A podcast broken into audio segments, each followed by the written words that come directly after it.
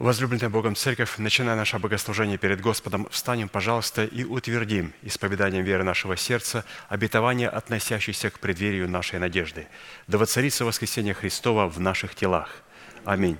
Пожалуйста, будем петь псалом.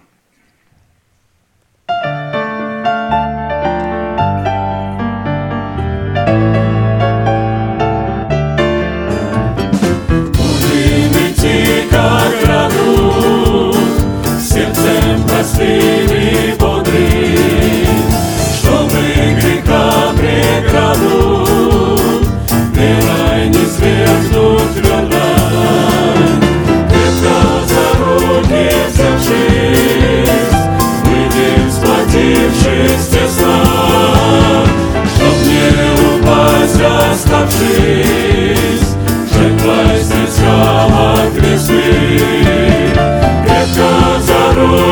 Взявшись, выйдем, сплотившись тесно, чтоб не упасть, оставшись, жертвой снискала кресты. Ветер пусть яровое, Там, где тропинка вьется, Витая нитка втрое, Не скоро рвется. Потому единый,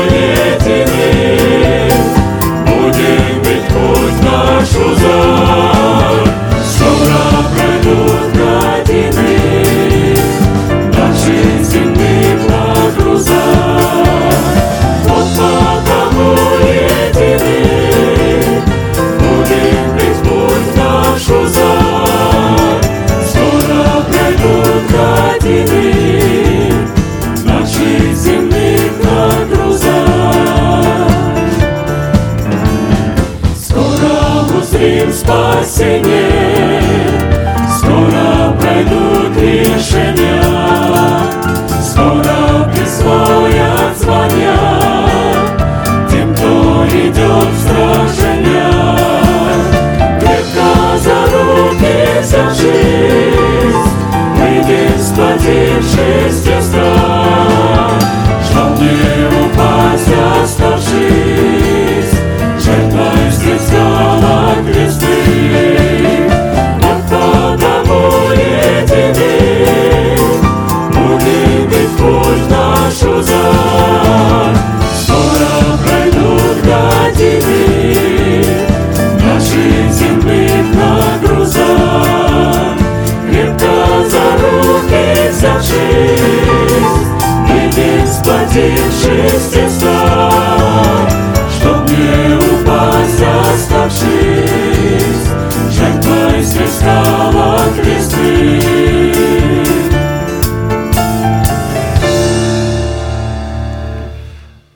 наши головы в молитве. Дорогой Небесный Отец, во имя Иисуса Христа, мы благодарны имени Твоему Святому за вновь представленную привилегию быть на месте, которое чертила десница Твоя для поклонения Твоему святому имени. И ныне позволь наследию Твоему во имя крови завета подняться на вершины для нас недосягаемые и сокрушить всякое бремя и запинающий нас грех. Да будут прокляты в этом служении, как и прежде, все дела дьявола, болезни, нищета, преждевременная смерть, демоническая зависимость, всевозможные страхи, депрессии, разрушения, костность, невежество – все это да отступит от шатров святого народа Твоего. И ныне встань, Господи, на место покоя Твоего, Ты и ковчег могущества Твоего, и да облекутся святые Твои спасением Твоим, и да возрадуются пред лицом Твоим. Дай нам больше от Духа Твоего, пропитай нас Духом Твоим святым. Позволь нам найти светлое лицо Твое. Мы благодарим Тебя, что это служение представлено апостолом Аркадием в Твои божественные руки, и мы молим Тебя, продолжай вести его рукой сильную и превознесенную. Великий Бог, Отец и Дух Святой. Аминь. Будьте благословены, пожалуйста, садитесь.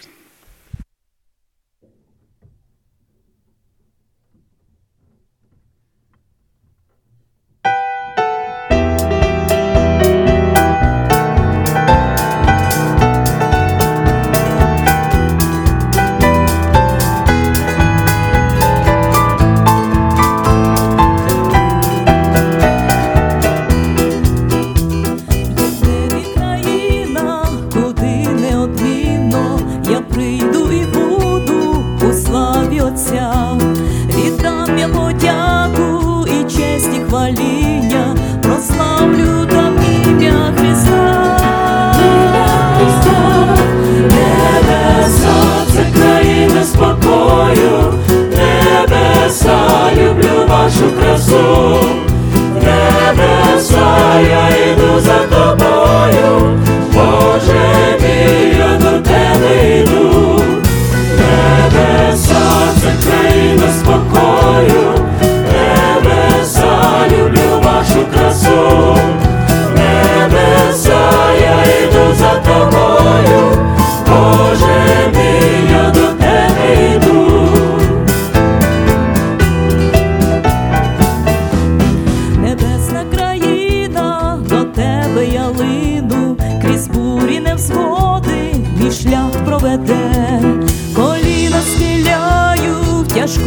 годину, і знаю, ти чуєш мене, ти чуєш небеса, це країна спокою,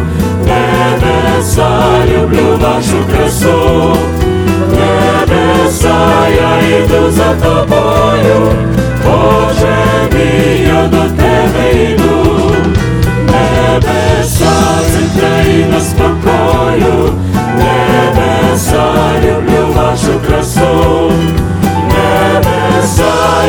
йду за тобою, Боже мій, я до тебе йду.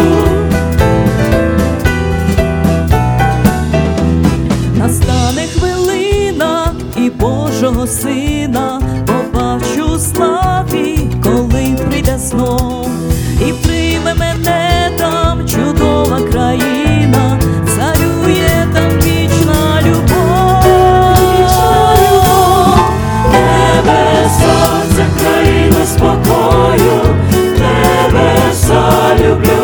красу, небеса, я йду за тобою, Боже мій, я до тебе йду, небеса, це країна спокою, небеса, люблю вашу красу, небеса, я йду за тобою.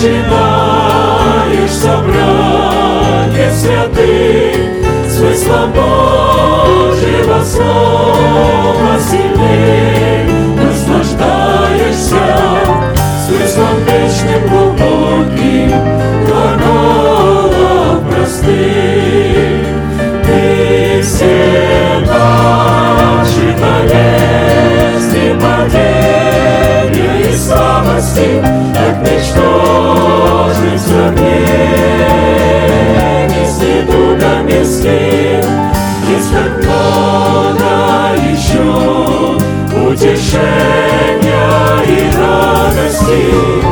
и внимание чуткого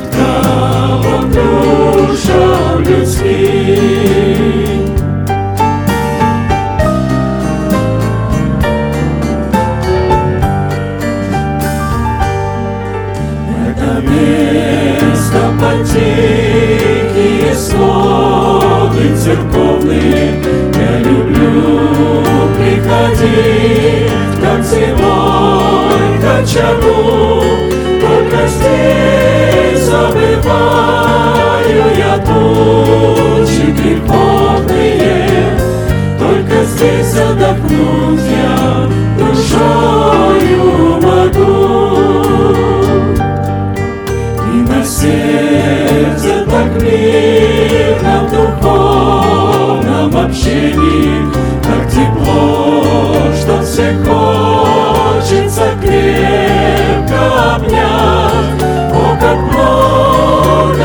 哦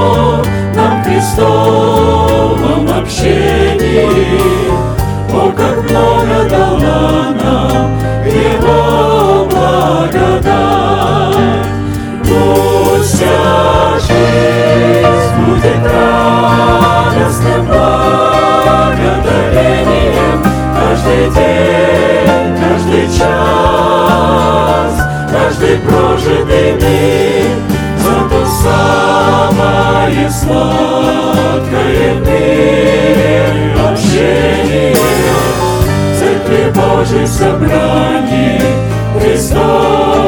святых. Пусть вся жизнь будет радостным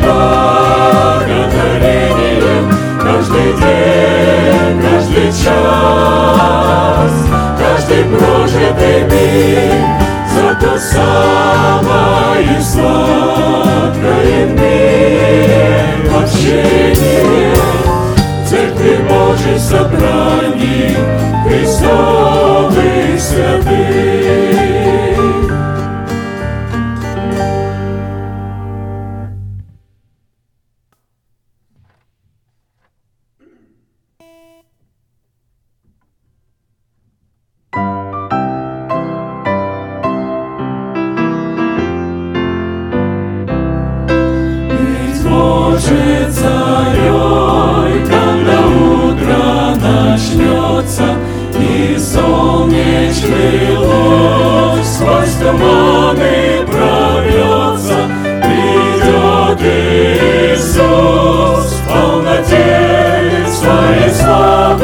славы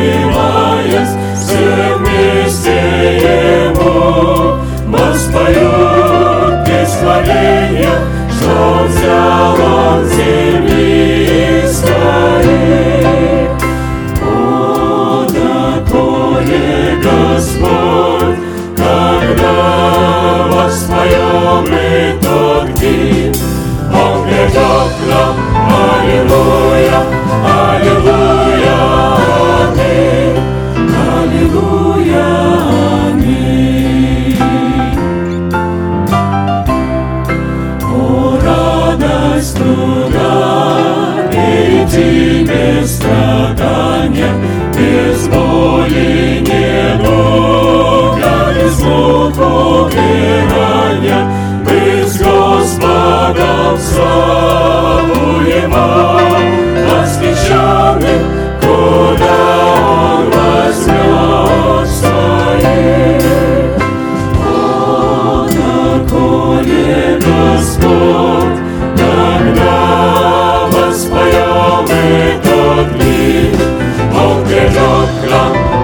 Аллилуйя, Аллилуйя, Аминь, Аллилуйя,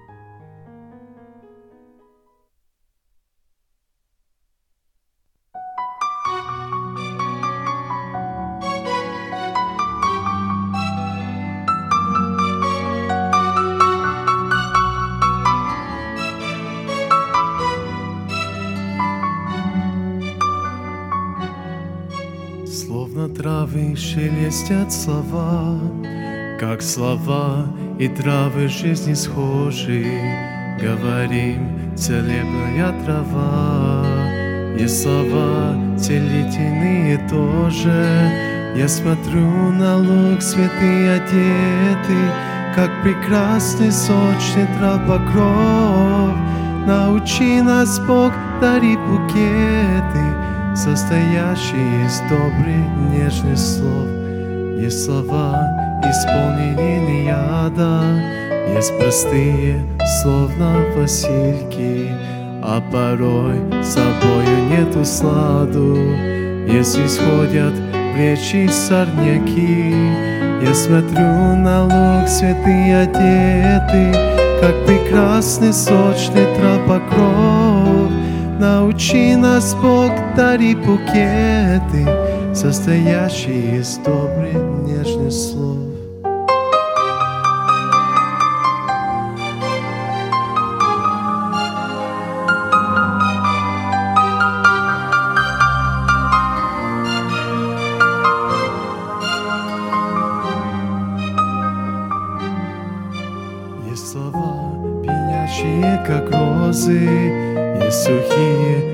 Степной ковыль.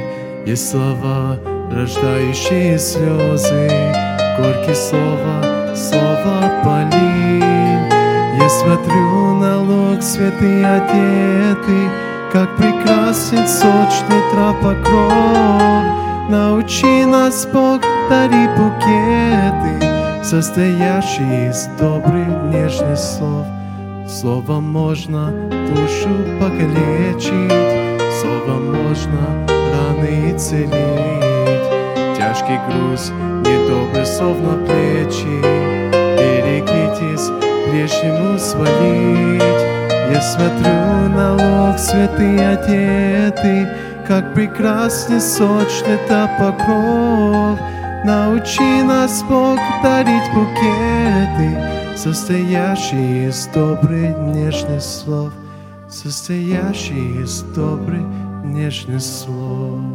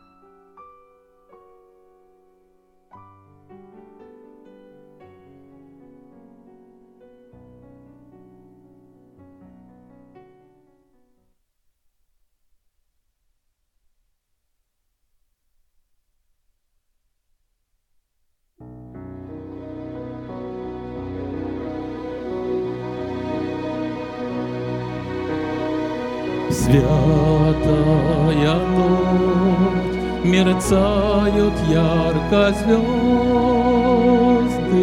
Тиши ночной нам родился Христос. Весь мир тонул в грехах и беззаконии, но Божий Сын нам спасение принес.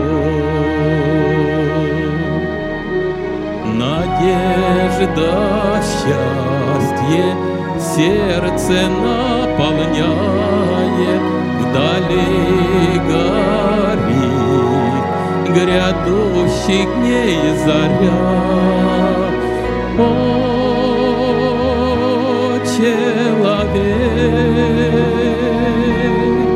внимай певцам из рая, Христос, Господь, Спаситель мир рожден. Христос,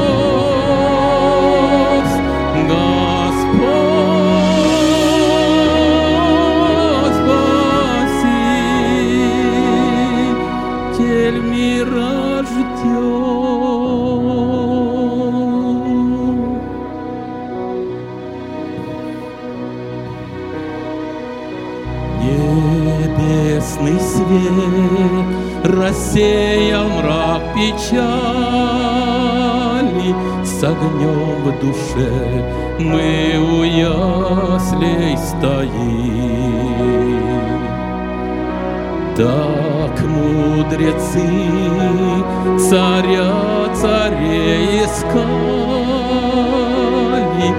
несли дары и склонились пред ним.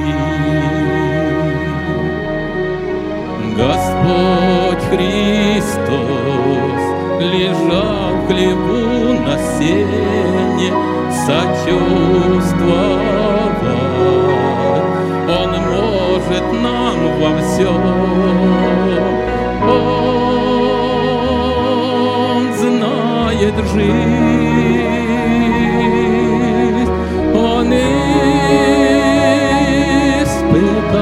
мучения, поди пред ним признай его царем.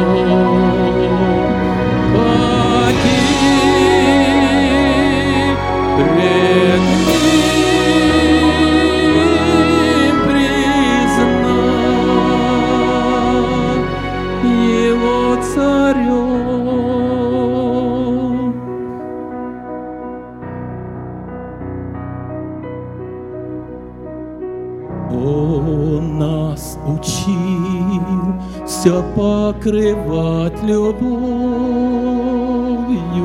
любви закон и свой мир он нам дал. Но чтоб спасать несчастных и бездольных, за всех людей наш Господь пострадал. Пусть песни славы льются словно реки, Пусть каждый к Богу с радостью спешит. Христос Господь, хвала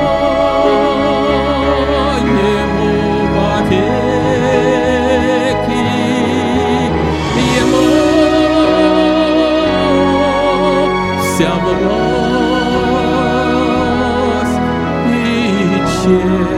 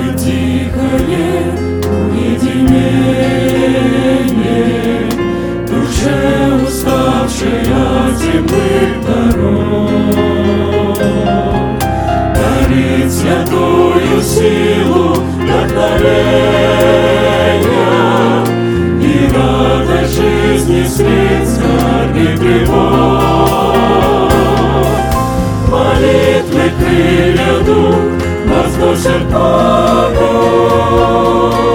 Туда, где нет близко и святых, Небесному лазурному чертогу, Сиянию вечной дивной красоты. Забыв всю тяжесть жизненных Спешу душой пределов тех достичь. И в пламенной молитве вдохновенной Покой и радость вечности постичь. Молитвы крылья дух возносят Богу, Туда, где нет невзгод и суеты, К небесному лазурному чертогу, сиянию вечной дивной красоты.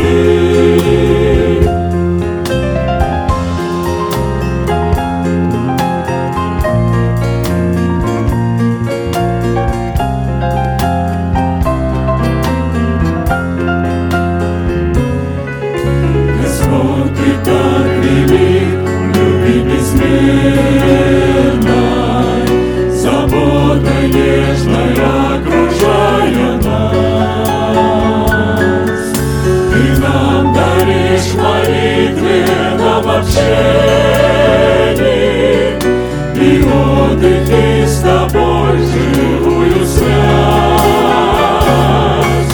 Молитвы крылья дух возносят Богу, Туда, где нет невзгод и суеты,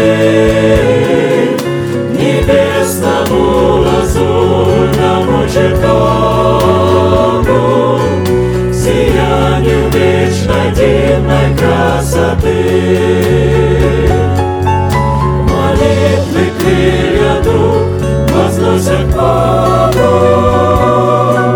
Туда, где нет невзгод и суеты, Небесному лазурному чертогу, Сиянию вечной дивной красоты.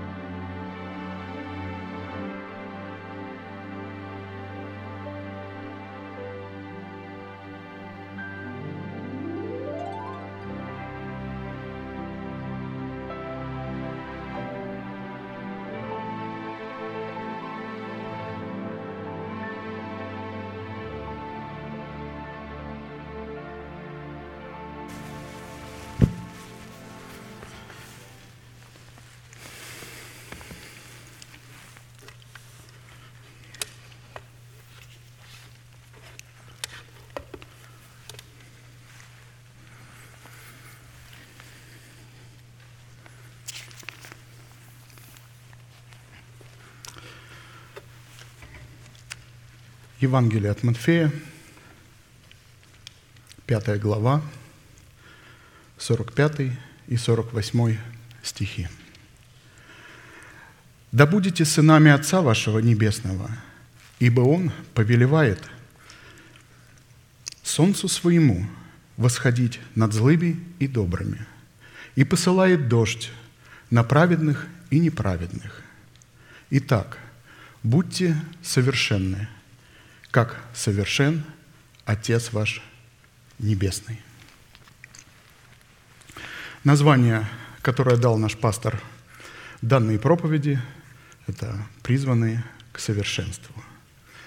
Прежде чем мы вновь погрузимся в наше наследие, в Слово, которое мы уже слышали и приняли в наши сердца из уст человека, которого поставил над нами Бог – чтобы вновь и вновь утвердиться в этом слове, я напомню, что именно посредством повторения слышанных нами истин в нас возбуждается чистый смысл, чистое обновленное мышление.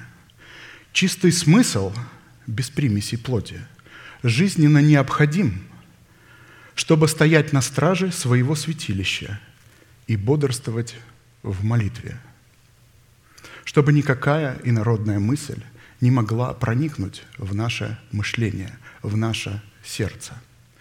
Именно посредством напоминания нам истин Бог увлекает нас в общение, в насажденный в Едеме нашего сердца сад, который является пустыней нашего сердца, чтобы говорить к нашему сердцу и дать нам оттуда наши виноградники и долину Ахор.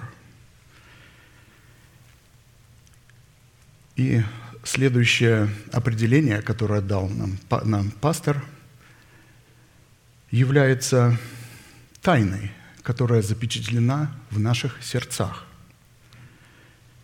Тайна призвания к совершенству. Эта обетованная заповедь является наследием всех святых, времен и поколений. И адресована эта заповедь сугубо своим ученикам. А посему люди – не признающие над собой власти человека, посланным Богом, к наследию этой заповеди никакого отношения не имеют и не могут иметь. Это, эти слова являются преткновением для многих-многих верующих людей, потому что они воспринимают эти слова, собственно, толкуя их собственным интеллектом. Поэтому тайна это открыта только его ученикам. Ученикам, те, которые смирились пред человеком, которого послал Бог, причем живым человеком. Христос сам говорил, что если вы признаете людей, которые были когда-то апостолами, то в ваших сердцах вы строите гробницы им. То есть, другими словами, он говорил, что этим же вы подтверждаете, что, что вы являетесь детьми тех, которые не принимали в те времена пророков Господних, не принимали апостолов и гнали их. Поэтому только принимая человека, живого человека, которого Бог поставил, мы творим в нашем сердце правду и имеем живую веру. Как Бог творит это совершенство? Точно так же, как Бог светит своим солнцем и посылает свой дождь на праведных и неправедных, мы призваны своим солнцем светить и изливаться дождем на праведных и неправедных. Иов, 37 глава, 11 и 13 стих. Великолепное место Писания. «Также влагу и он наполняет тучи, и облака сыплют свет его, и они направляются по намерениям его, чтобы исполнить то, что повелит им на лице обитаемой земли. Он повелевает им идти для наказания или в благоволение, или для помилования. Внимай сему, Иов, стой и разумей чудные дела Божии». Бог, будучи святым, никогда не смирится с тем, чтобы одинаково любить и благословлять и праведных, и неправедных. Будучи святой по своей природе, святым по своей природе, то есть отделенным от зла, он никогда не сможет любить зло и источник зла, а также всех людей, которые являются грешниками. Нигде в Писании нет того, что Бог любит грешника – это душевные проповедники и эмиссары сатаны обманывают людей, что Бог любит всех. Бог не любит грешника. Он вообще не слышит молитву грешника. Бог любит праведного человека. Кто же такой праведный человек? Это человек, рожденный от Бога. Когда человек в своем сердце томится от греха, ненавидит грех, если он делает грех, которого не хочет, то это не говорит о том, что он грешник – это говорит о том, что человек – пленник греха, и грех владеет им. Христос как раз и пришел для того, чтобы пленить этот плен. И тех, которые хотят вырваться из этого плена, возродить и дать им новое начало. Посему Бог любит праведных людей и ненавидит людей неправедных. Невозможно ненавидеть зло абстрактно. Зло – это всего лишь программа, и она находится в людях – которые добровольно, подчеркиваю, добровольно и намеренно приняли ее и сделались ее носителями. Большинство людей, которые посещают так называемые церкви, большинство этих людей имеют в себе программу зла, то есть имеют только вид благочестия. И только некоторые являются небольшим малым стадом, поистине пытаются полностью освободиться от своей ветхой натуры, которая внутри их, и облечься в совершенство Небесного Отца. Поэтому к ним и обращено это слово, призванные к совершенству. Вспомним, что путь, ведущий нас к совершенству, был представлен нам нашим пастором Аркадием в образе пути, ведущего Богу, как своему жениху в событии образа пути Ревеки к Исааку. Мы обратились к исследованию признаков, представленных в невесте Ангца, которую представляет Ревека в достоинстве лилии долин, на которую мы призваны смотреть очами веры или очами сердца, чтобы сформировать себя в образ совершенства, присущего нашему Небесному Отцу. И для этой цели Ревека оставила свой народ – свой дом и свою прежнюю жизнь, чтобы последовать к своему жениху Исаку за Елизером, домоправителем дома Авраамова. Елизер представлен в Писании прообразом Святого Духа, сошедшего на учеников Господа в день празднования праздника Пятидесятницы, чтобы привести это малое стадо к совершенству во Христе Иисусе. Его имя означает «Бог – помощь». Дух Святой послан нам по ходатайству Иисуса как помощник. Это говорит о том, что мы ведущие, а Он будет нам помогать только тогда, когда мы будем выбирать волю Божию. В случае, когда мы будем избирать свою волю, называя ее волей Божией, Он будет отсутствовать. И мы сами уже, или нечистый дух будет помогать нам исполнять собственную волю – которую мы выдаем за волю Божию. Еще раз, Дух Святой помогает нам только тогда, когда мы выбираем волю Божию, означенную исключительно в границах Писания. Мы отметили, что в нашем случае празднование праздника Пятидесятницы – это не определенный день, а определенное состояние сердца, в котором мы принимаем Святого Духа как высокочтимого гостя. Не как высокопочтимого гостя, а как Господа и Господина своей жизни, что позволит нам привязать себя к Святому Духу на условиях, установленных Писанием, чтобы быть водимыми Святым Духом. Ибо все водимые Духом Божиим – суть сыны Божии. Римлянам 8.14. Разумеется, младенец во Христе, принимая Святого Духа, не может принять его как господина, потому что и господином его все еще является его ветхая природа. А тот, кто господствует над нами, тот нам и муж, то есть господин. До тех пор, пока ветхая природа не будет упразднена крестом Господа Иисуса, наш муж будет господствовать над нами. И пытаться иметь отношения со Христом – при наличии живого ветхого человека означает прелюбодействовать.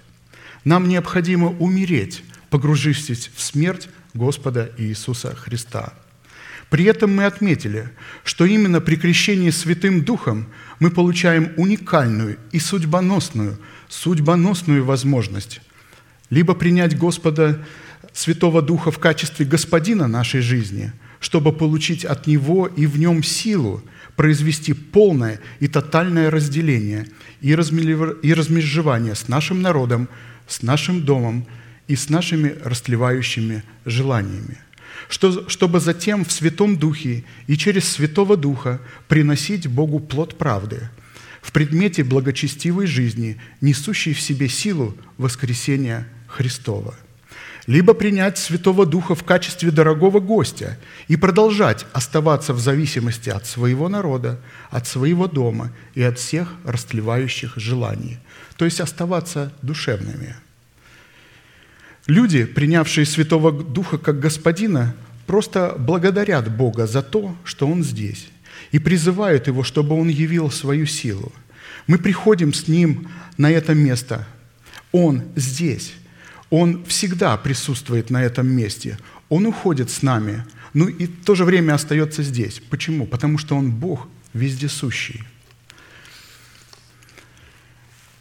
Вафуил и Лаван, как мы помним, отец и брат Ревеки, приняли Духа Святого, то есть образ Елизера, как дорогого гостя. Дух Святой пришел к ним, они все получили его дары. Сами дары не свидетельствуют о том, что мы являемся детьми Божьими – Дары свидетельствуют о милости Божией. Лаван и Вафуил получили дары только по одной причине, что Ревекка была в их доме. Она выходила из этого дома, из дома своего отца. именно ради нее были даны дары всем в этом доме. Именно поэтому все призванные к Богу получают дары Святого Духа ради одной – невесты Ангца. Церковь, как мы помним, как пастор учит нас, не всегда невеста, а невеста всегда церковь. Это церковь – это собрание народов, а невеста – это избранная из этого народа, малое число людей, которые являются особенной частью, потому что они позволили Богу, я подчеркну это, они позволили Богу нечто совершить в себе и повиновались Ему последуя за ним. То есть не Бог предопределяет, кому быть спасенным, кому не быть спасенным, а именно человек сам определяет и позволяет Богу спасти его или нет.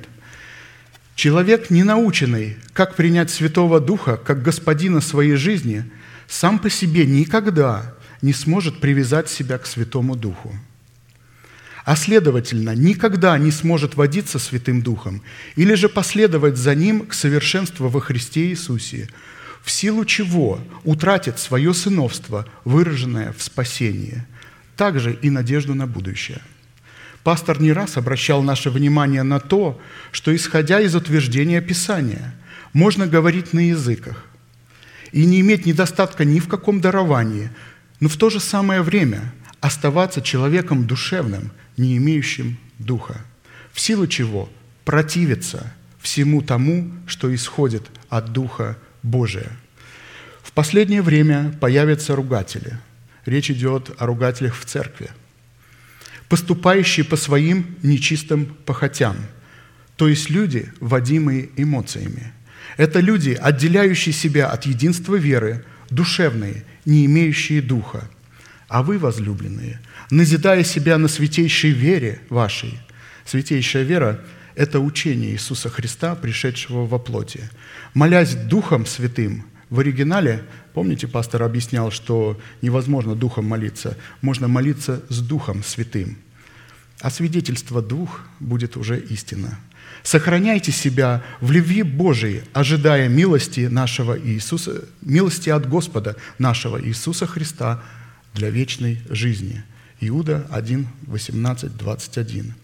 А посему говорение на иных языках и упражнение дорог духовных – это духовное переживание, но оно не призвано делать нас духовными и изменять наш характер, унаследованный от суетной жизни отцов, в характер Христов – а посему изменять наш характер в характер Христов предназначена истина о кресте Христовом, признанная отделить нас от нашего народа, от нашего дома и от нашей душевной жизни.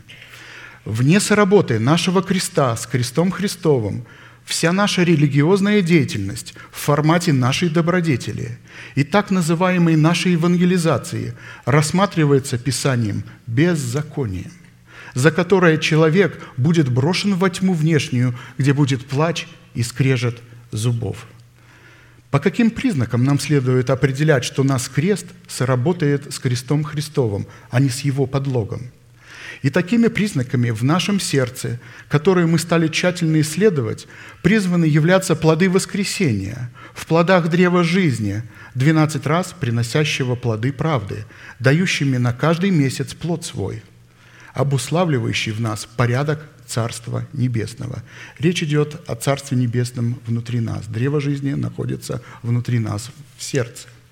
Ключом же, открывающим путь к древу жизни, представлен образ 12 жемчужных ворот, которые выражают наше пребывание со Христом в Его напастях.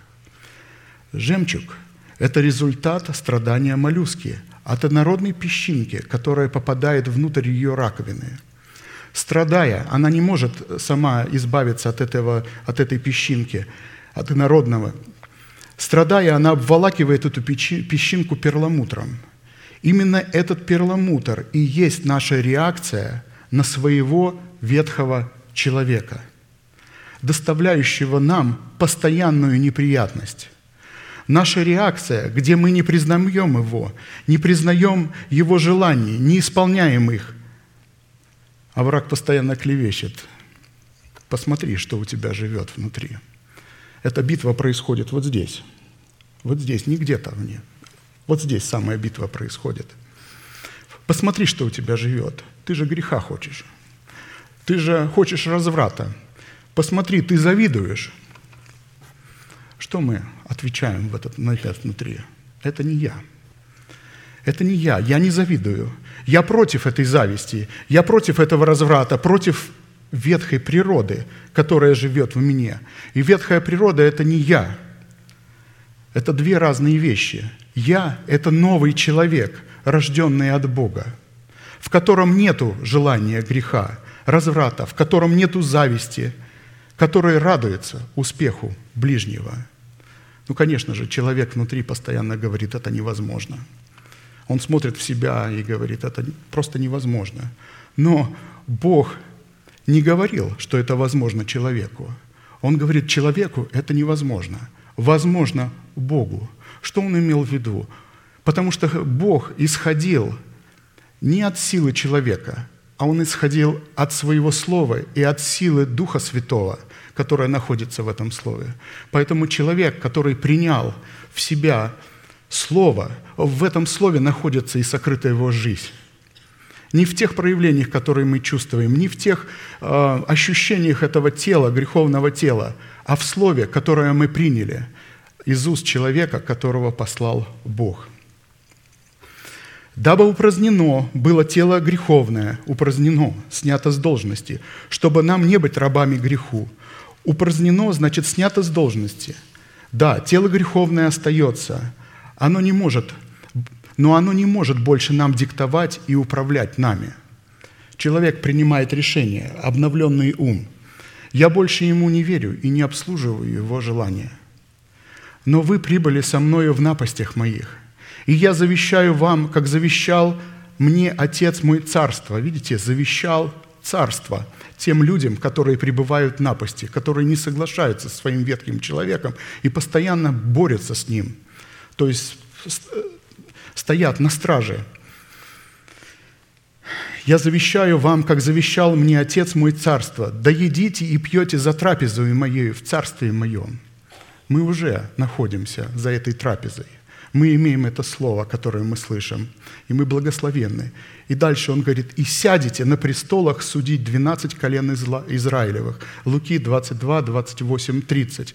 То есть вы победите своего ветхого человека, вы будете сидеть на престоле, потому что вы сохраняли веру, веру своего сердца.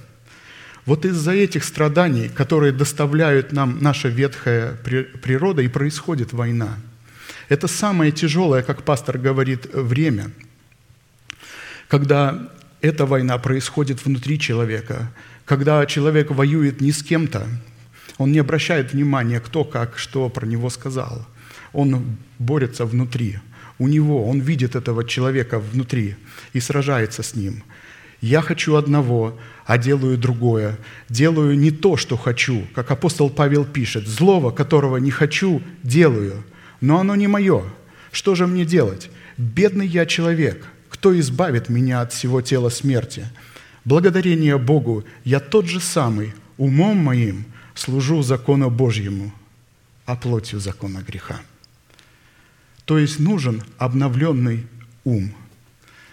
Учитывая, что функции Христа делегированы Его посланникам, то ключом, открывающим путь к древу жизни, является пребывание в напастях с посланниками Бога. Потому что именно посланники Бога подвергаются напастям. Они стоят во главе стада, и весь удар сатана наносит по ним.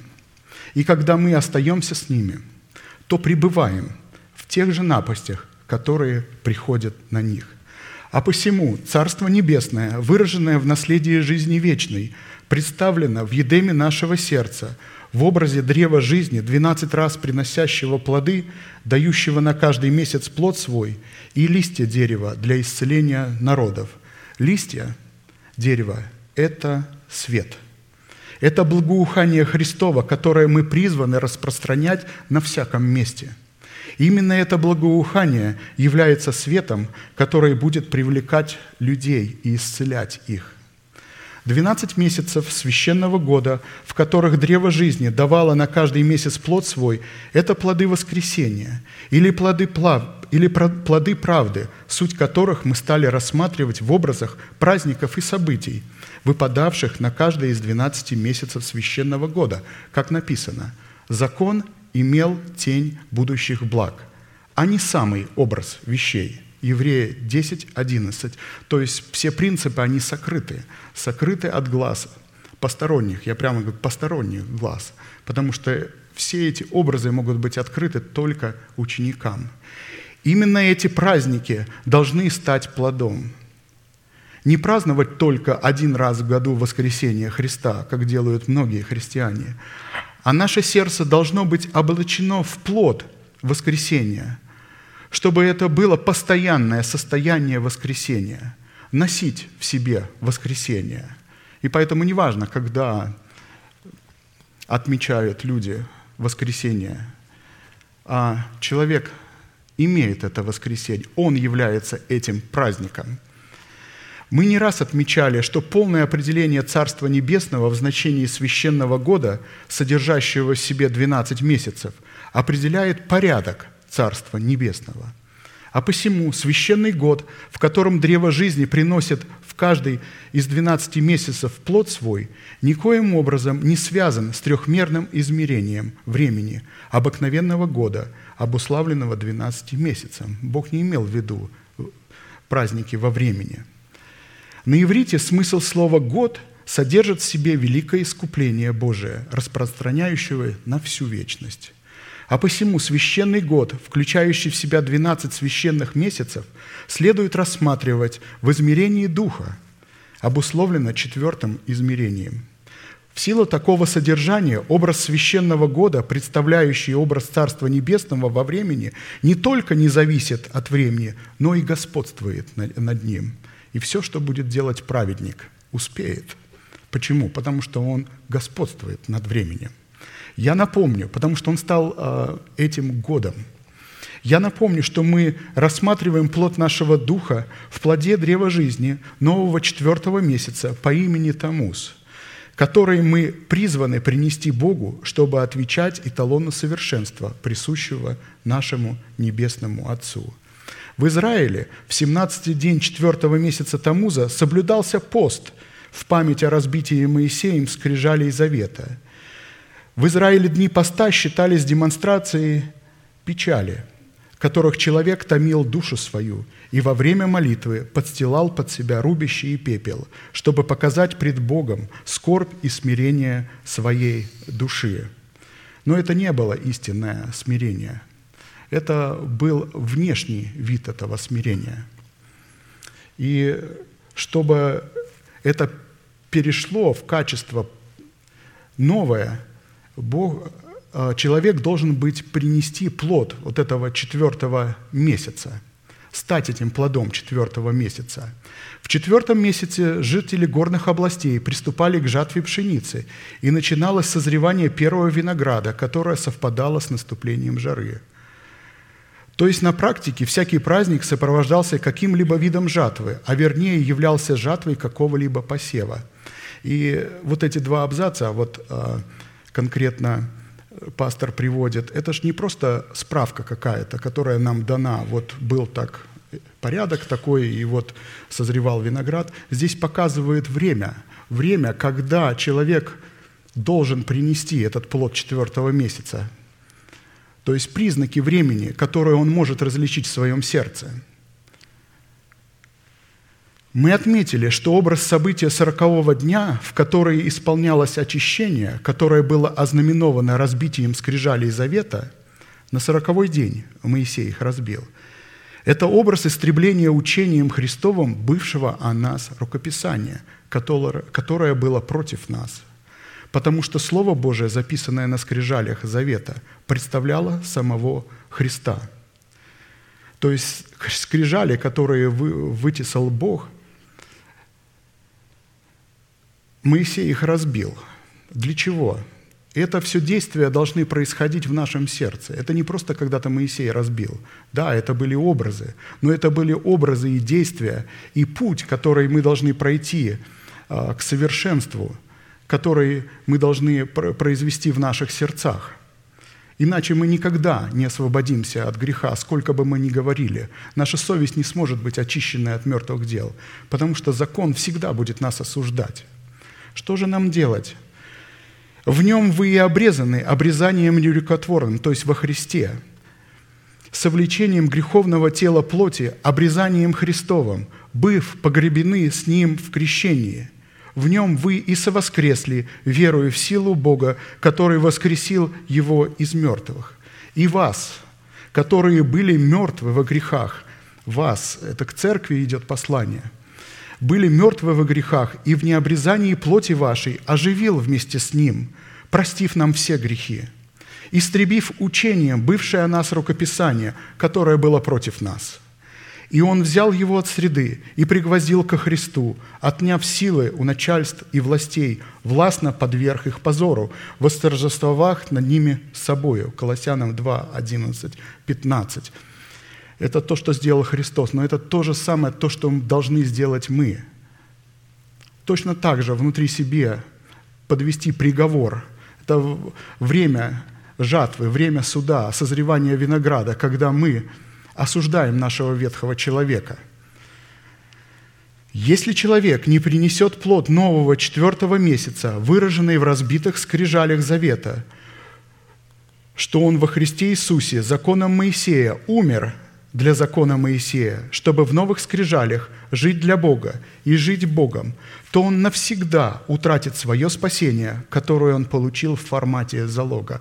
Вот здесь просматривается действие, когда мы пускаем залог нашего спасения в оборот.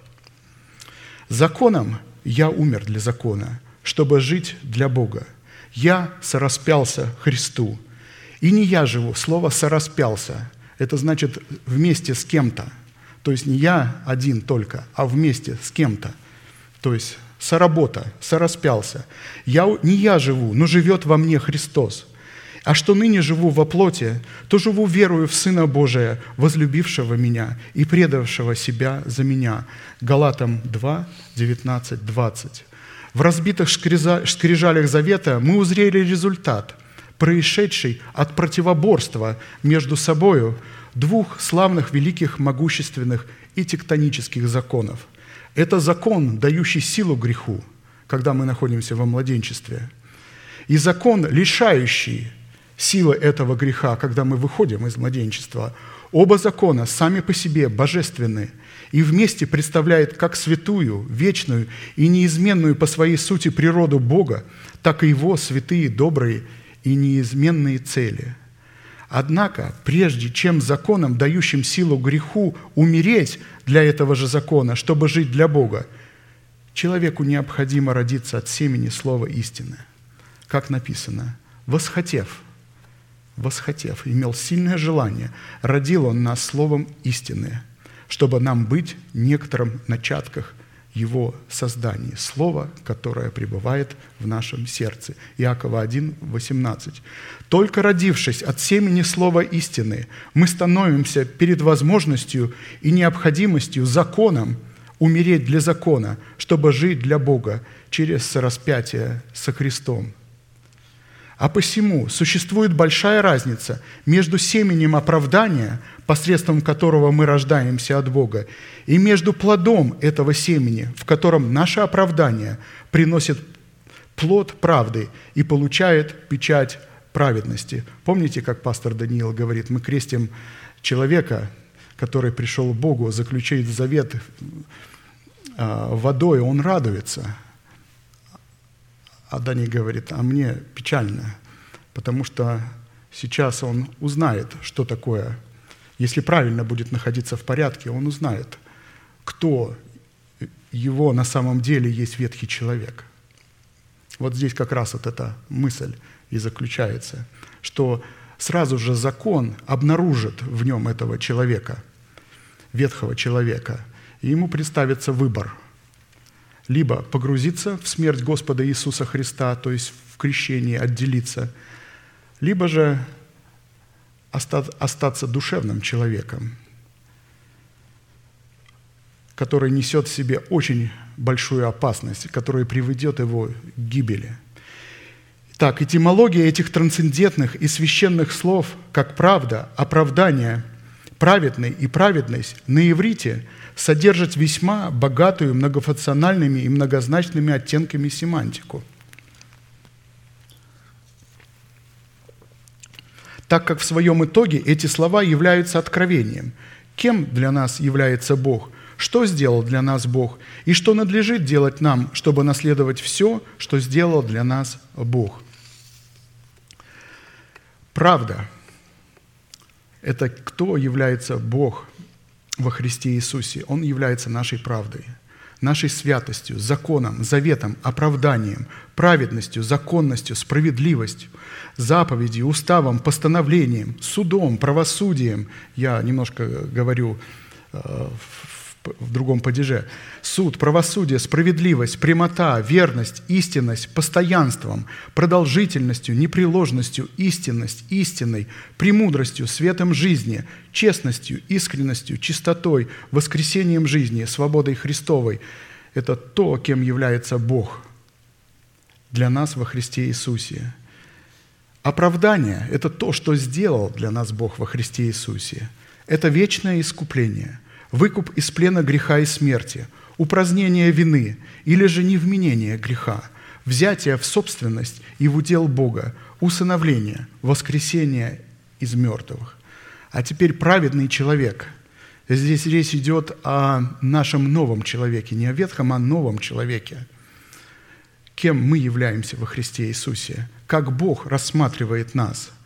Он рассматривает нас человеком праведным, святым, угодным, невинным – непорочным, честным, справедливым, свободный от клятвы, не связанный грехом, мертвым для греха, живой же для прав, живым же для правды, находящимся в завете с Богом, надеющийся на и уповающий на Бога, принятый, находящийся а, приятный, находящийся благоволением в Бога, чтущий Бога десятинными приношениями, пребывающим в Боге и радующимся в Боге, распространяющим собою благоухание Христова. И праведность, как выражение правды, это уже конкретно, что нам надлежит делать, чтобы наследовать все то, что Бог вменяет нам в праведность. Праведность – это надежда и упование на Бога, вера в то, что Бог есть и ищущим Его воздает. Мир с Богом, основанный на завете с Богом, освящение своего посвящения, отделение от всего нечистого. Наблюдение правосудия Божия, явление святости в совершении правосудия – это все, что творит правда, праведный человек. Явление являет непорочную радость, пребывает в своем собрании – приносит Богу жертву хвалы, чтит Бога десятиной и приношениями, показывает своей вере добродетели. Исходя из такой поистине многогранной, многозначной и многофункциональной константации в определении правды, оправдания и праведности, мы сделали ударение на том, что Писание рассматривает все эти термины легитимными и правовыми – исключительно в формате и в границах служения оправдания, относящегося к Новому Завету, то есть когда скрижали разбиты. Если в служении осуждения формат закона Моисеева, вытесанный на скрижалях каменных и записанных Богом, был дал для человека грешного и беззаконного, и таким образом давал силу греху и осуждал его на смерть, закон – сила греха, то после разбития этих скрижалей, в которых человек получал оправдание, новые скрижали завета, которые он сам уже вытесывал и записывал туда, вытесанные и написанные уже не Богом, а человеком, наделяли оправданного человека полномочиями быть служителями Нового Завета. Не буквы, но духа, потому что буква убивает, а дух животворит. Видите, как человек рождается от духа – как он становится здесь духовным, когда он погружается и разбивает, в смерть Христа разбивая а, скрижали. Он дал нам способность, Он дал нам способность, то есть Христос, быть служителями Нового Завета, не буквы, но Духа, потому что буква убивает, а Дух животворит. Если же служение смертоносным буквам начертано на камнях, было так славно, что сыны Израилевы не могли смотреть на лицо Моисеева по причине славы лица его приходящей, то не гораздо ли более должно быть славно служению Духа? Ибо если служение осуждения славно, то тем паче изобилует славу суждения, э, служения оправдания. То прославленное даже не оказывается славным с сей стороны – по причине преимущественной славы последующего, ибо если приходящее славно, то тем более славно пребывающее. 2 Коринфянам 3, 16, 11. Исходя из данного смысла, правда Бога, явленная в границах благодати, воздвигнутой в разбитых скрижалях завета, стала в новых скрижалях завета представлять в новом сердце человека закон духа и жизни – закон свободы во Христе Иисусе. Учитывая же, что правда определяет и находит себя в святости истины, нам необходимо было определить, что из этих двух терминов является корнем, а что произрастает из этого корня. Исходя из определения Писания, правда исходит из корня святости истины. Мы рождены от слова истины, а потом начинаем приносить плод правды – Правда – это истина в действии. При этом все действия происходят исключительно в границах святости. В то время как святость истины воспроизводит себя в правде, точно так же, как Отец воспроизводит себя в Сыне, или же как семя воспроизводит себя в плоде. Отец – это истина, Сын – это правда – а посему святость истины – это определение состояния человеческого сердца, в то время как святая правда – это выражение состояния, содержащегося в святости истины, то есть в сердце.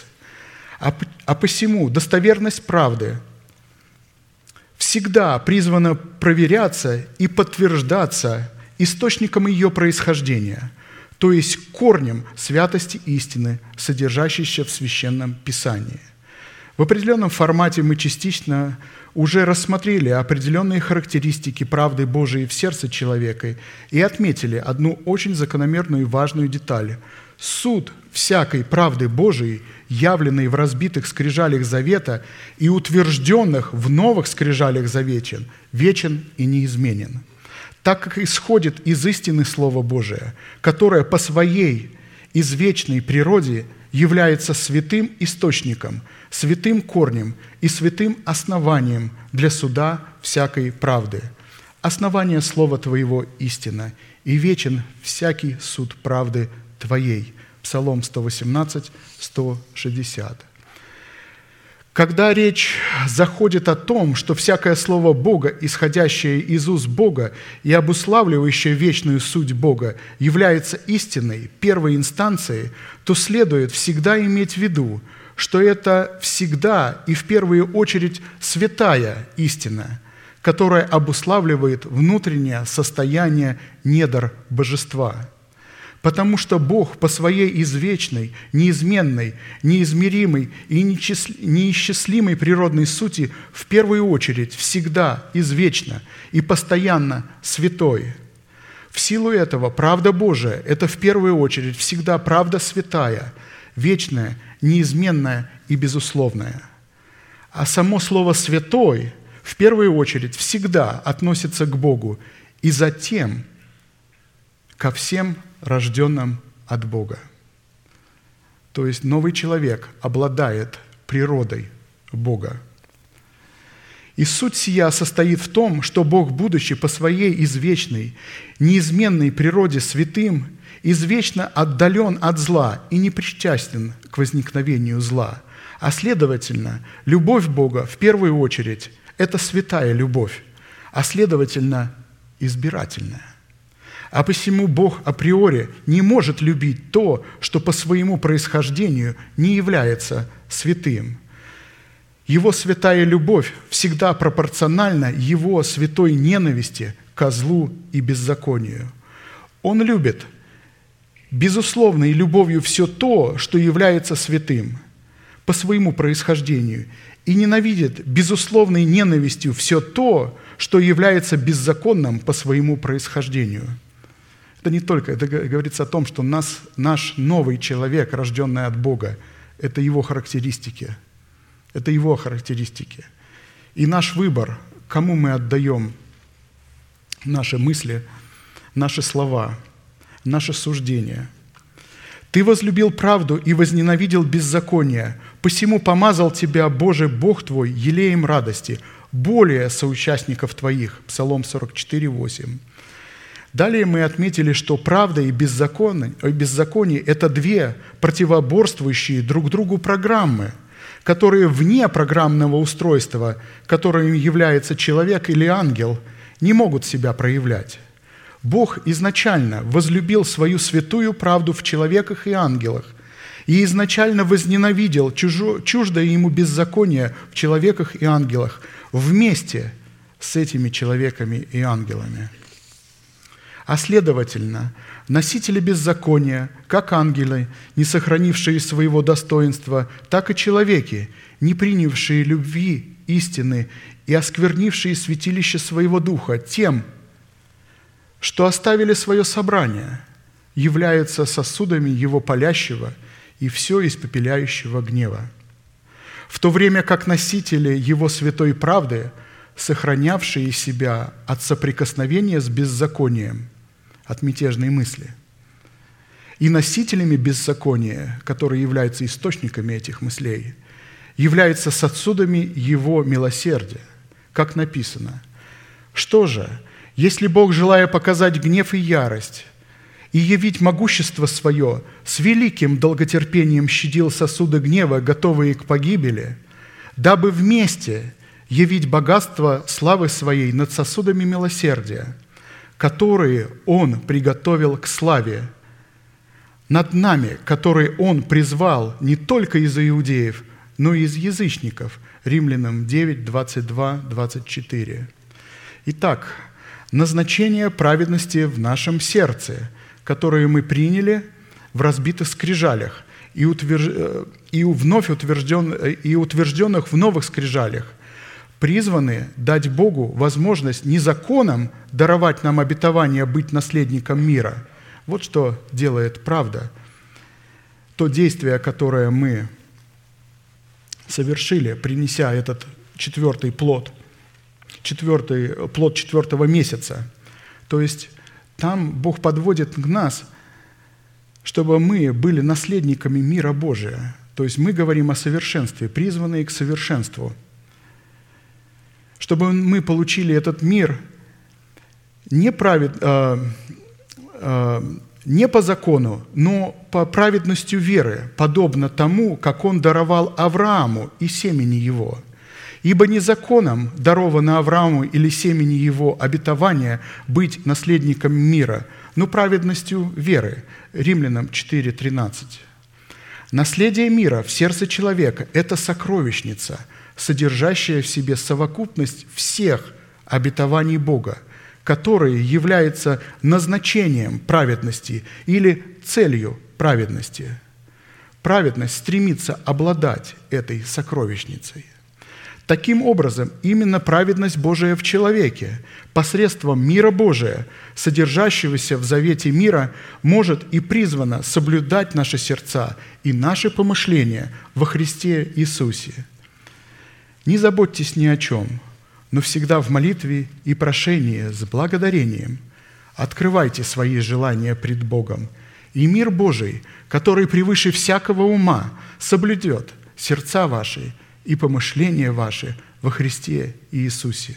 Филиппийцам 4, 6, 7 чтобы лучше узнать и рассмотреть цель праведности, которую она преследует в свойстве природы мира Божьего, и условия, предписывающие, каким образом нашей праведности следует облекаться в этот мир, мы решили, мы пришли к необходимости рассмотреть четыре классические вопроса.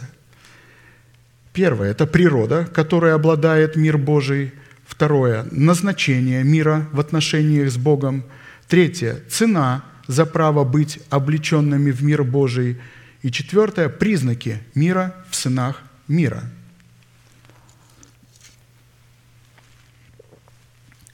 Если человек не умер для своего народа, для своего дома и для своих расливающих желаний, то его оправдание, которое он принял в спасении по вере во, Христе, во Христа Иисуса в формате залога никогда не перейдет в качество праведности, в которой он мог бы быть способным приносить плод мира.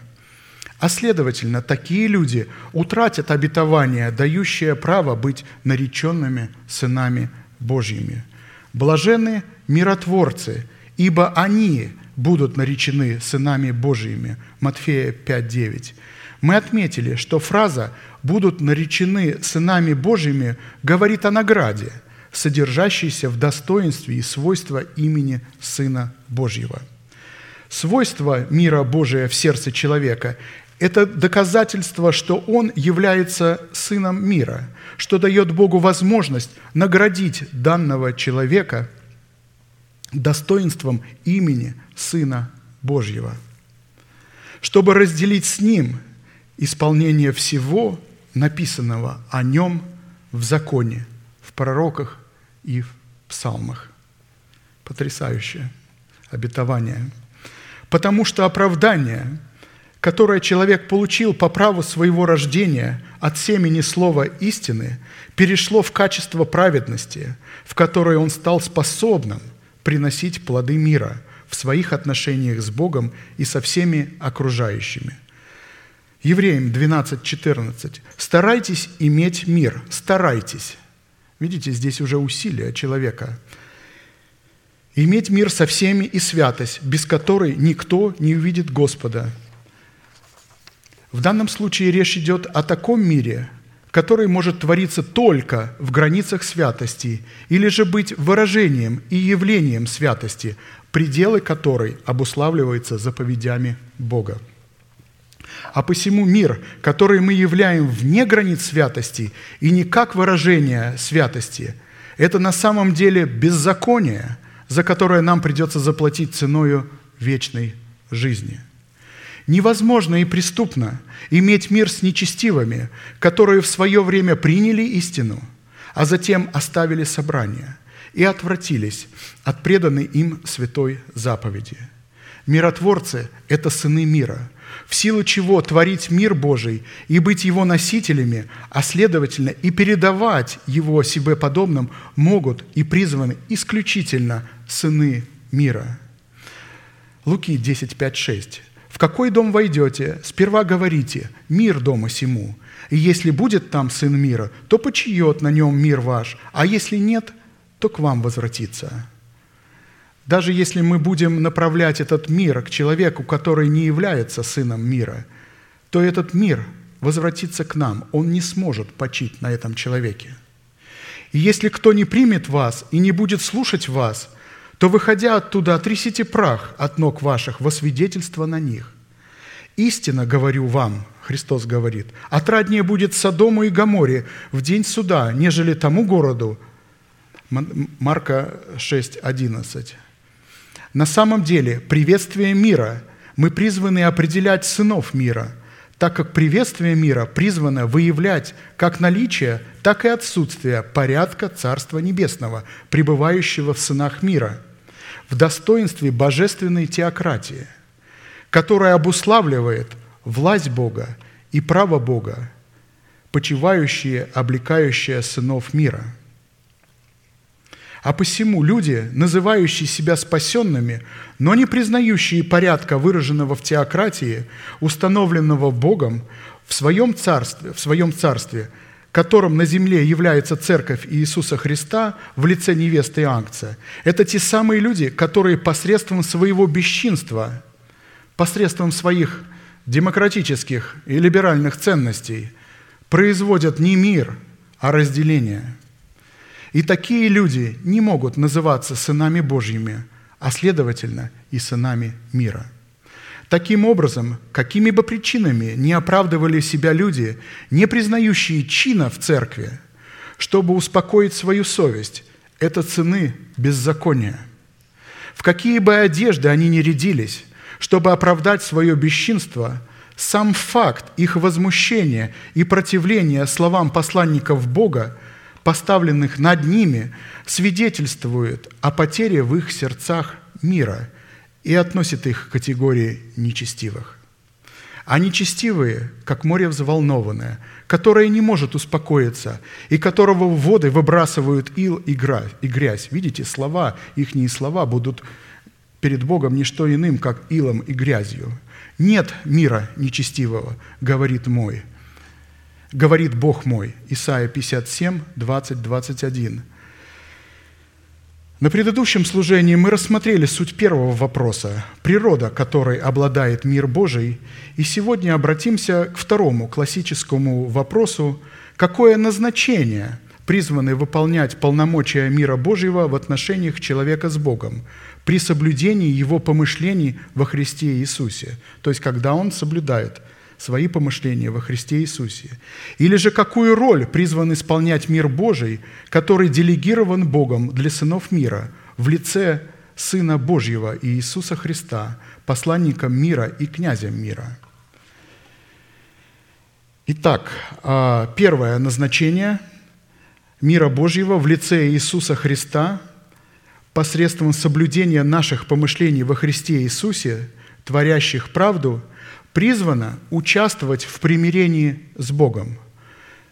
2 Коринфянам 5, 18, 20. «Все же от Бога и Иисусом Христом, примирившего нас с собою и давшего нам служение примирения. Потому что Бог во Христе примирил с собой мир, не вменяя людям преступлений их, и дал нам слово примирения. Кому Он это дал? Люди, которые принесли плод четвертого месяца, которые разбили, которые стали праведными пред Богами. пред Богом.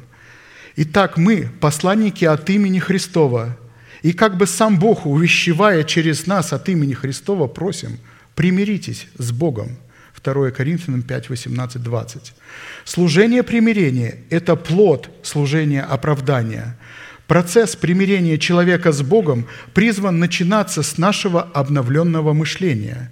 Посредством обновленного мышления человек получает способность облекаться в нового человека, созданного по Богу в праведности и святости истины. И вот наше место, которое, место Писания, которое лежит в основании пятницы. Мы проходим его в пятницу. Это Ефесянам 4, 22, 24. «Отложить прежний образ жизни ветхого человека».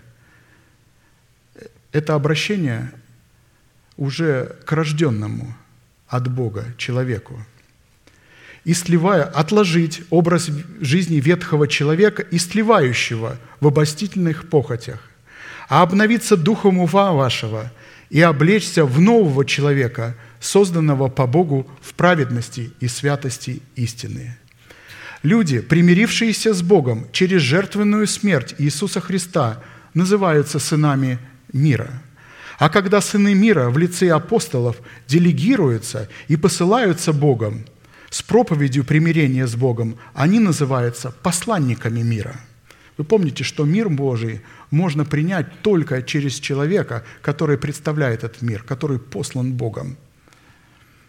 Ибо благоугодно было Отцу, чтобы в нем обитала, то есть во Христе, обитала всякая полнота, и чтобы посредством Его примирить с собою все, умиротворив через Него кровью креста Его, и земное, и небесное – и вас, бывших некогда отчужденными и врагами по расположению к злым делам, ныне примирил в теле плоти Его, смертью Его, чтобы представить вас святыми и непорочными и неповинными пред собою.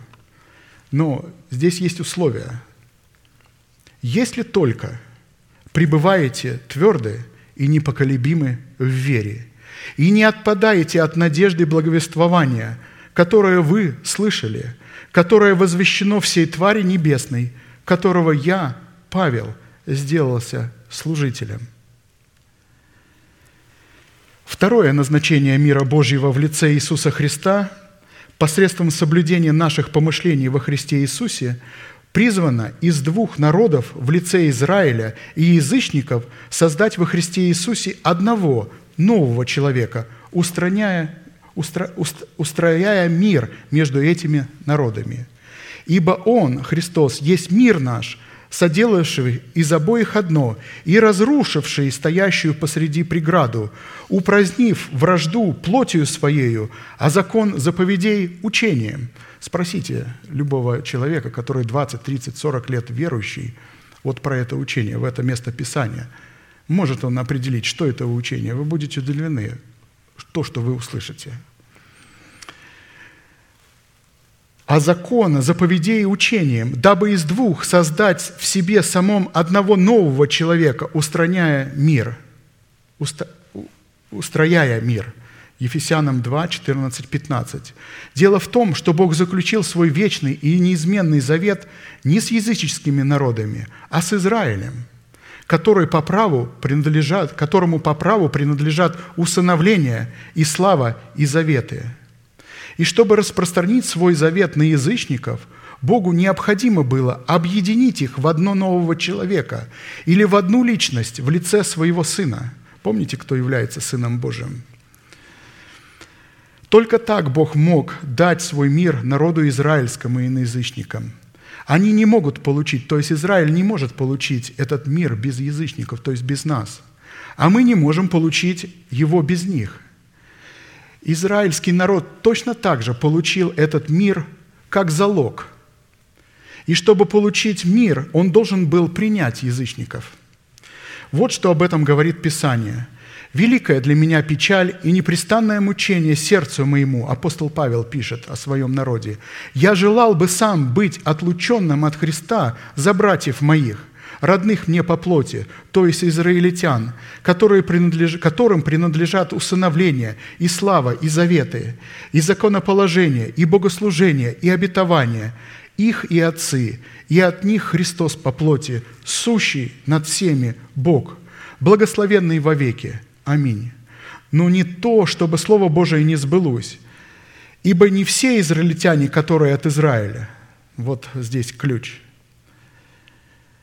и не все дети Авраама, которые от семени его, но сказано, в Исааке наречется тебе семя, одно семя, которое есть Христос.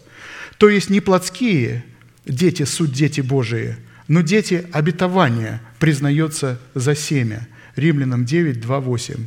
Исаак – это прообраз Иисуса Христа, помазанного Святым Духом, для той цели, чтобы Авраам по обетованию Бога мог стать отцом множества народов – чтобы посредством Иисуса Христа, законного потомка по линии Авраама, распространить спасение Божие на все народы, таким образом объединить их в себе самом в одного нового человека.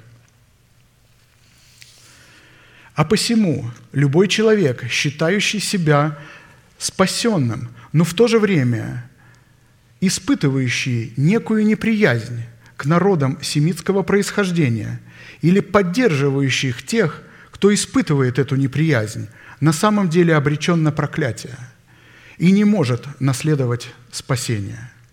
И сказал Господь Аврааму, «Пойди из земли твоей, от родства твоего, и из дома отца твоего в землю, которую я укажу тебе, и я произведу от тебя великий народ – и благословлю тебя, и возвеличу имя Твое, и будешь ты в благословении. Я благословлю благословляющих тебя, и злословящих тебя прокляну, и благословятся в тебе все племена земные». Бытие 12, 1, 3. Как только какой-либо человек начинает думать, что во всем виноваты евреи, он указ, уже вызывает на себя проклятие и этот человек не может быть детем Божиим. Именно дети Божии по своему духу – евреи. Они пришельцы. Еврей – это пришелец, не имеющий здесь родины, потому что родина его на небесах. Обетование, данное Аврааму, принадлежит и обладает полномочий для всех потомков Авраама по вере во Христа Иисуса и через веру во Христа Иисуса, как для иудеев, так и для еленов – потому что во Христе Иисусе нет уже ни иудея, ни елена. И чтобы данное обетование обрело в нашей жизни силу, нам необходимо покориться Богу и позволить Святому Духу осудить наш Египет, Египет и вывести нас из Египта нашей души, то есть оставить душевность. Бог вывел из... И тут красивое место пророчества Валаама об Израиле – о войнах молитвы. Бог вывел Израиля из Египта, из Египта. Быстрота единорога у него пожирает народы, враждебные ему, раздробляет кости их и стрелами своими разит врага исповеданием слова. Преклони, преклонился, лежит, как лев и как львица. Кто поднимет его? Благословляющий тебя благословен и проклинающий тебя проклят. Числа 24, 8, 9. Третье назначение мира Божия в лице Иисуса Христа посредством соблюдения наших помышлений во Христе Иисусе призвано при соработе человека с миром Божиим сокрушить сатану под ногами сынов мира. Бог же мира сокрушит сатану под ногами вашими вскоре. Римлянам 16, 20. Бог не будет сокрушать сатану в тех сердцах, где нет мира Божьего – Человек должен заключить с Богом мир.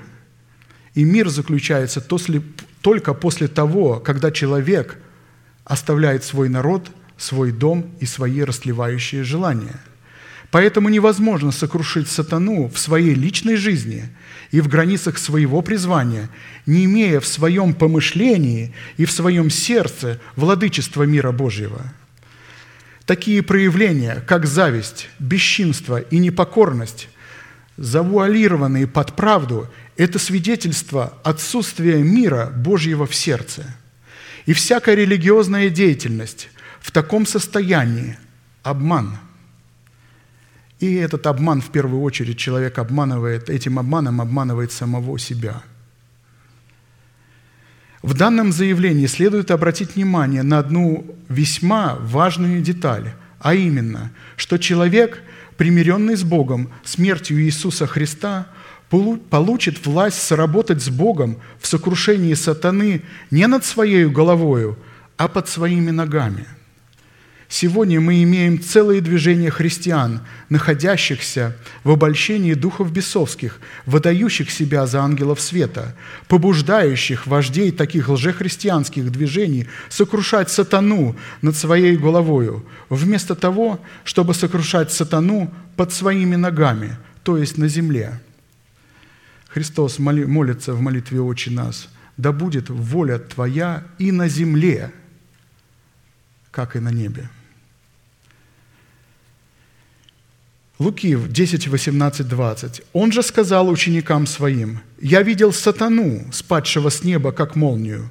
Все даю вам власть наступать на змеи и скорпионов и на всякую силу вражью, и ничто не повредит вам. Однако ж тому не радуйтесь, что духи повинуются вам, но радуйтесь тому, что имена ваши написаны на небесах. Благословенный вы Господом, сотворившим небо и землю – Небо – небо Господу, а землю Он отдал сынам человеческим. Псалом 113, 24, 23, 24. Как мы можем связать сатану под ногами нашими?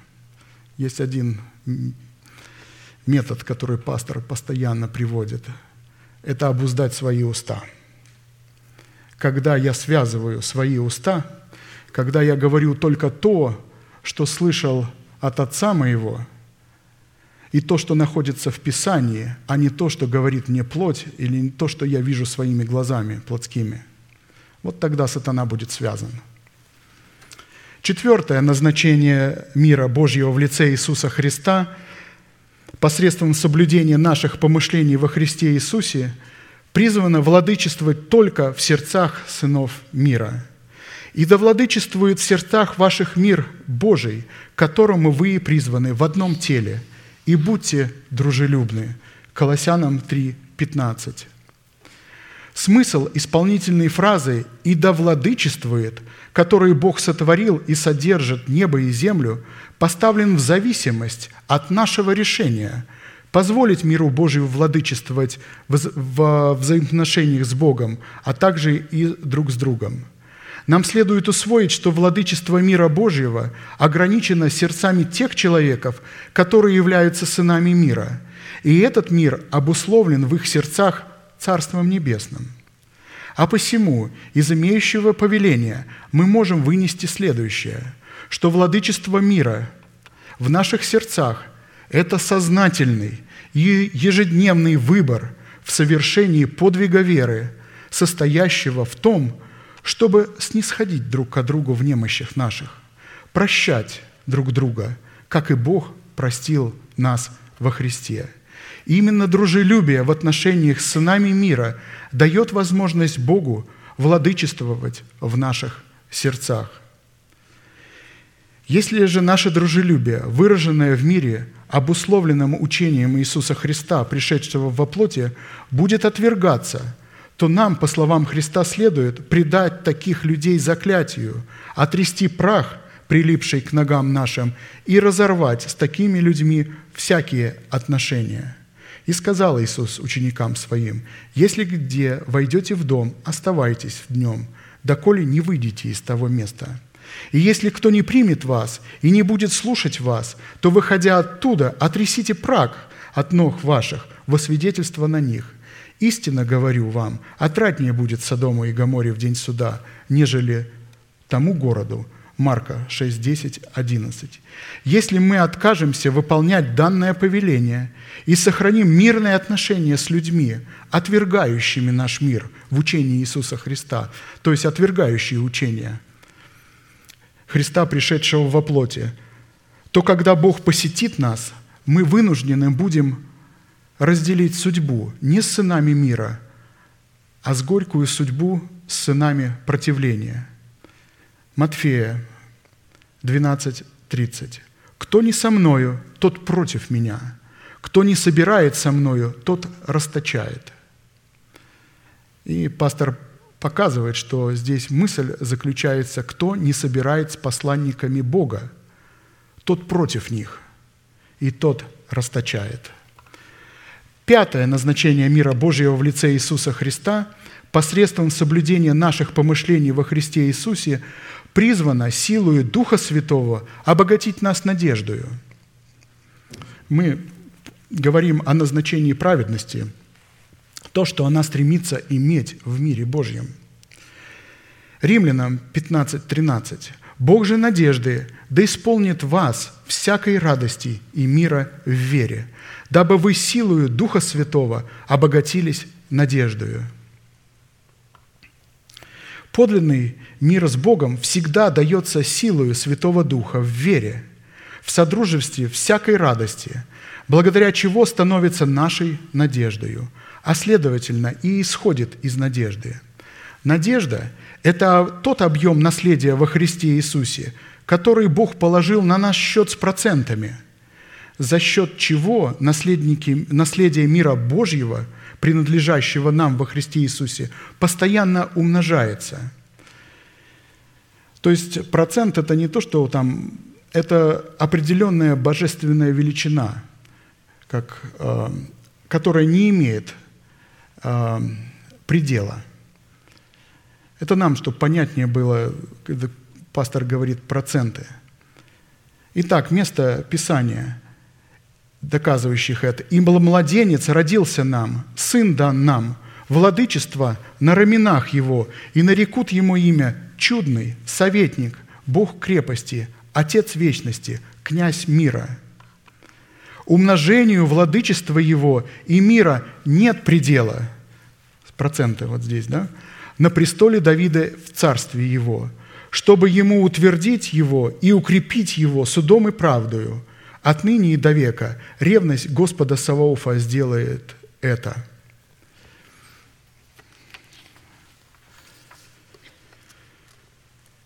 И наше время уже заканчивается. Еще есть два а, назначения мира Божьего.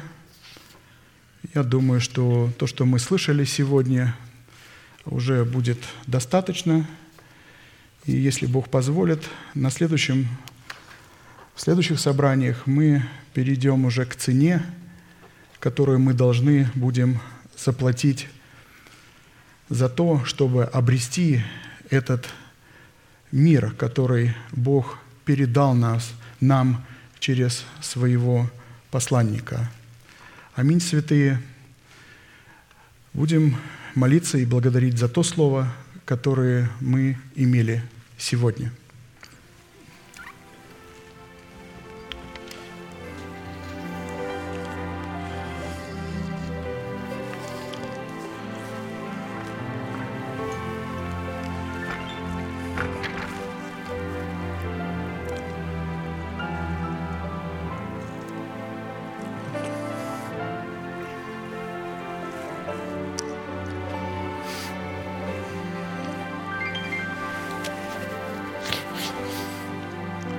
Дорогой Отец наш Небесный, во имя Иисуса Христа мы благодарим Тебя за то Слово, которое мы могли слушать сегодня, на месте всем, которое очертила десница Твоя. По Твоей великой милости и по Твоей великой благости Ты продолжаешь учить и утверждать нас в Слове Твоем, открывая новые и новые грани Твоего великого законодательства, которое называется страхом Твоим – чтобы сделать нас богатыми верою, чтобы мы обладали сокровищем Твоего мира, который мог бы сохранить нас от власти преисподней и уберечь нас от наших растлевающих желаний.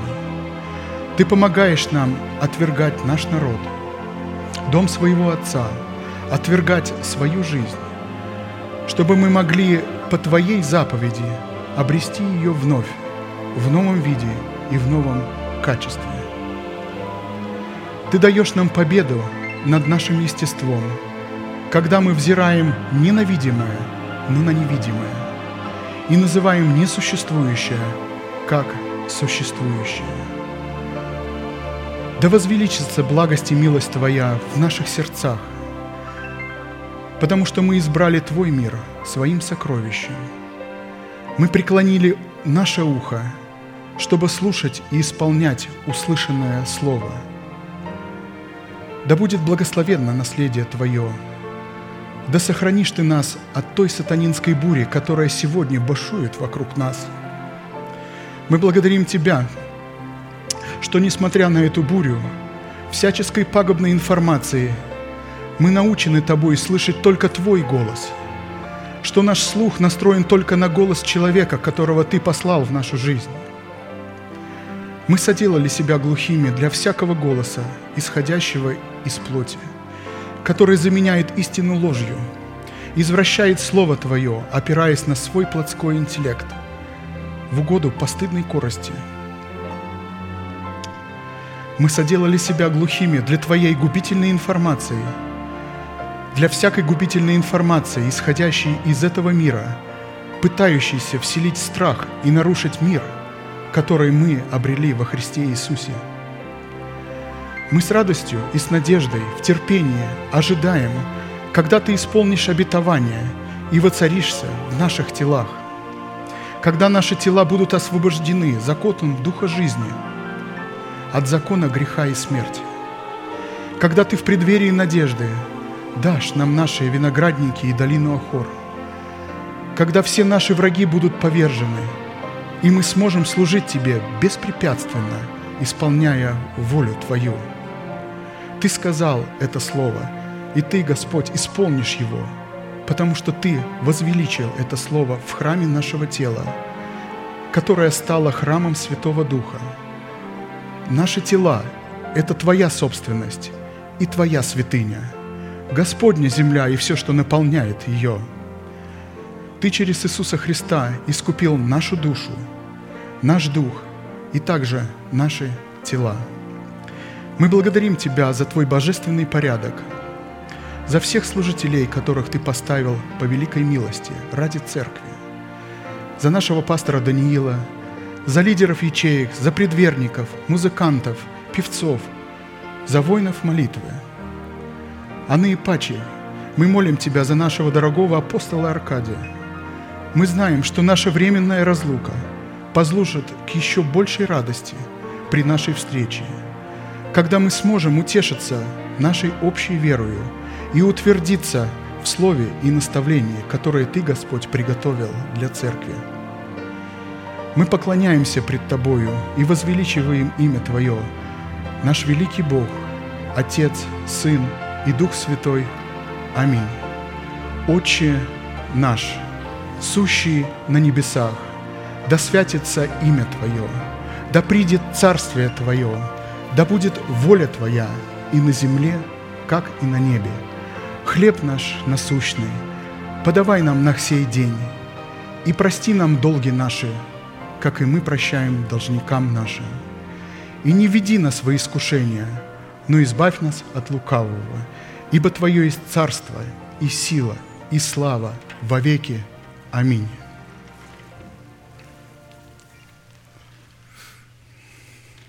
На небе мой отцовский дом.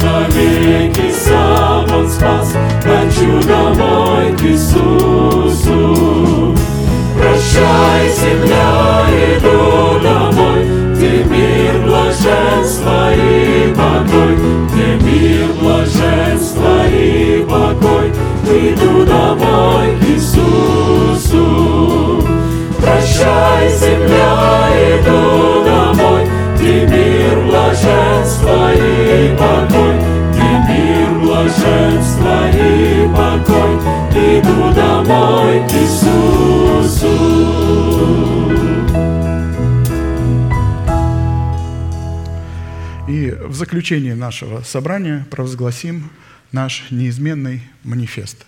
Единому, премудрому Богу, Спасителю нашему, через Иисуса Христа, Господа нашего, слава и величие, сила и власть прежде всех веков, ныне и во все веки. Аминь. Служение наше закончено. Следующее служение будет в пятницу в 7 часов вечера. Благодарю вас. Святые, у нас маленькое объявление такое будет. У нас есть гости, гости с Англии и гости с Италии. Я бы попросил выйти наших святых а, с Англии. Вы здесь, по-моему, ну-ка выходите сюда, познакомимся с вами. И также гости с Италии. Вы тоже, пожалуйста, выходите сюда. Да, пожалуйста, вот сюда. Это наши святые, они находятся в нашем движении. Наши дорогие гости с Англии, они у сестры Оли. И наши, вот, пожалуйста, сюда, наши гости с Италии, они находятся у брата Анатолия и сестры Нади дома.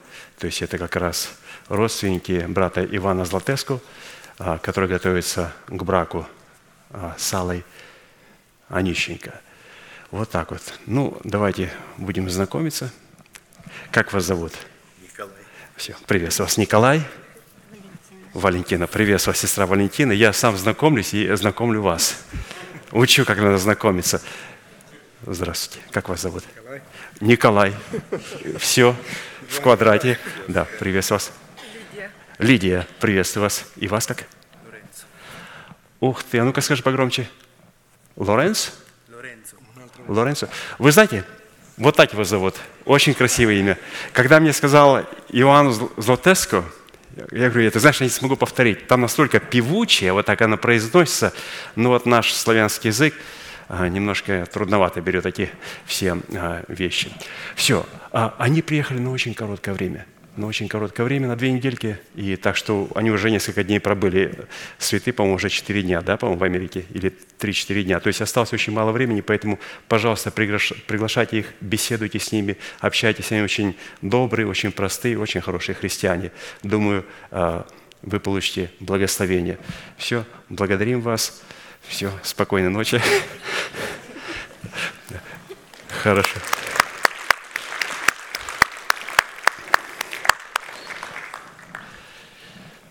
Хотя надо было сказать с добрым утром, это нам спокойной ночи. Они-то сейчас будут, они, они только будут просыпаться сейчас, а не с другого. А, святые, еще маленькое такое объявление. Иногда святые наши спрашивают, а скажите, пожалуйста, а сегодня будет собрание? Как вы знаете, что у нас есть прекрасный веб-сайт. У нас операторы и люди, которые посвятили себя для того, чтобы а, у нас функционировал веб-сайт. На этом веб-сайте церковном вы можете узнать всю информацию – то есть, ну, во-первых, вы должны знать, что вы, если, например, находитесь в командировке, либо болеете, либо не можете быть в собрании, у нас прямо на веб-сайте, на самой главной страничке есть там такая кнопочка «Прямая трансляция». Поэтому во вторник с 7 до 9, в пятницу с 7 до 9, и также в воскресенье с 12 до 2 будет идти прямая трансляция от церкви. Поэтому, если вы, например, заболели, вас нету, можете выйти на веб-сайт и нажать на эту кнопочку и участвовать вместе с нами в служении. Но если будет собрание отменено по погодным условиям, то будет объявление сверху обязательно. Вот это объявление надо читать. Будет написано, что собрание в церкви отменяется в связи с погодными условиями. И поэтому, а, вот если собрание, например, сегодня отменилось бы, то вы бы могли вместе со всеми сесть а, за ваши экраны и в 7 часов нажать на кнопочку, и все вместе бы смотрели проповедь апостола Аркадия из архива. Вот примерно вот так вот. Поэтому в следующий раз, а, чтобы вы не звонили многим святым, звонит, а будет, а не будет, а будет, да не будет. Вот все это можно узнать через веб-сайт.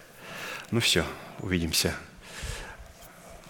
в пятницу. Я уже в пятницу. В пятницу увидимся.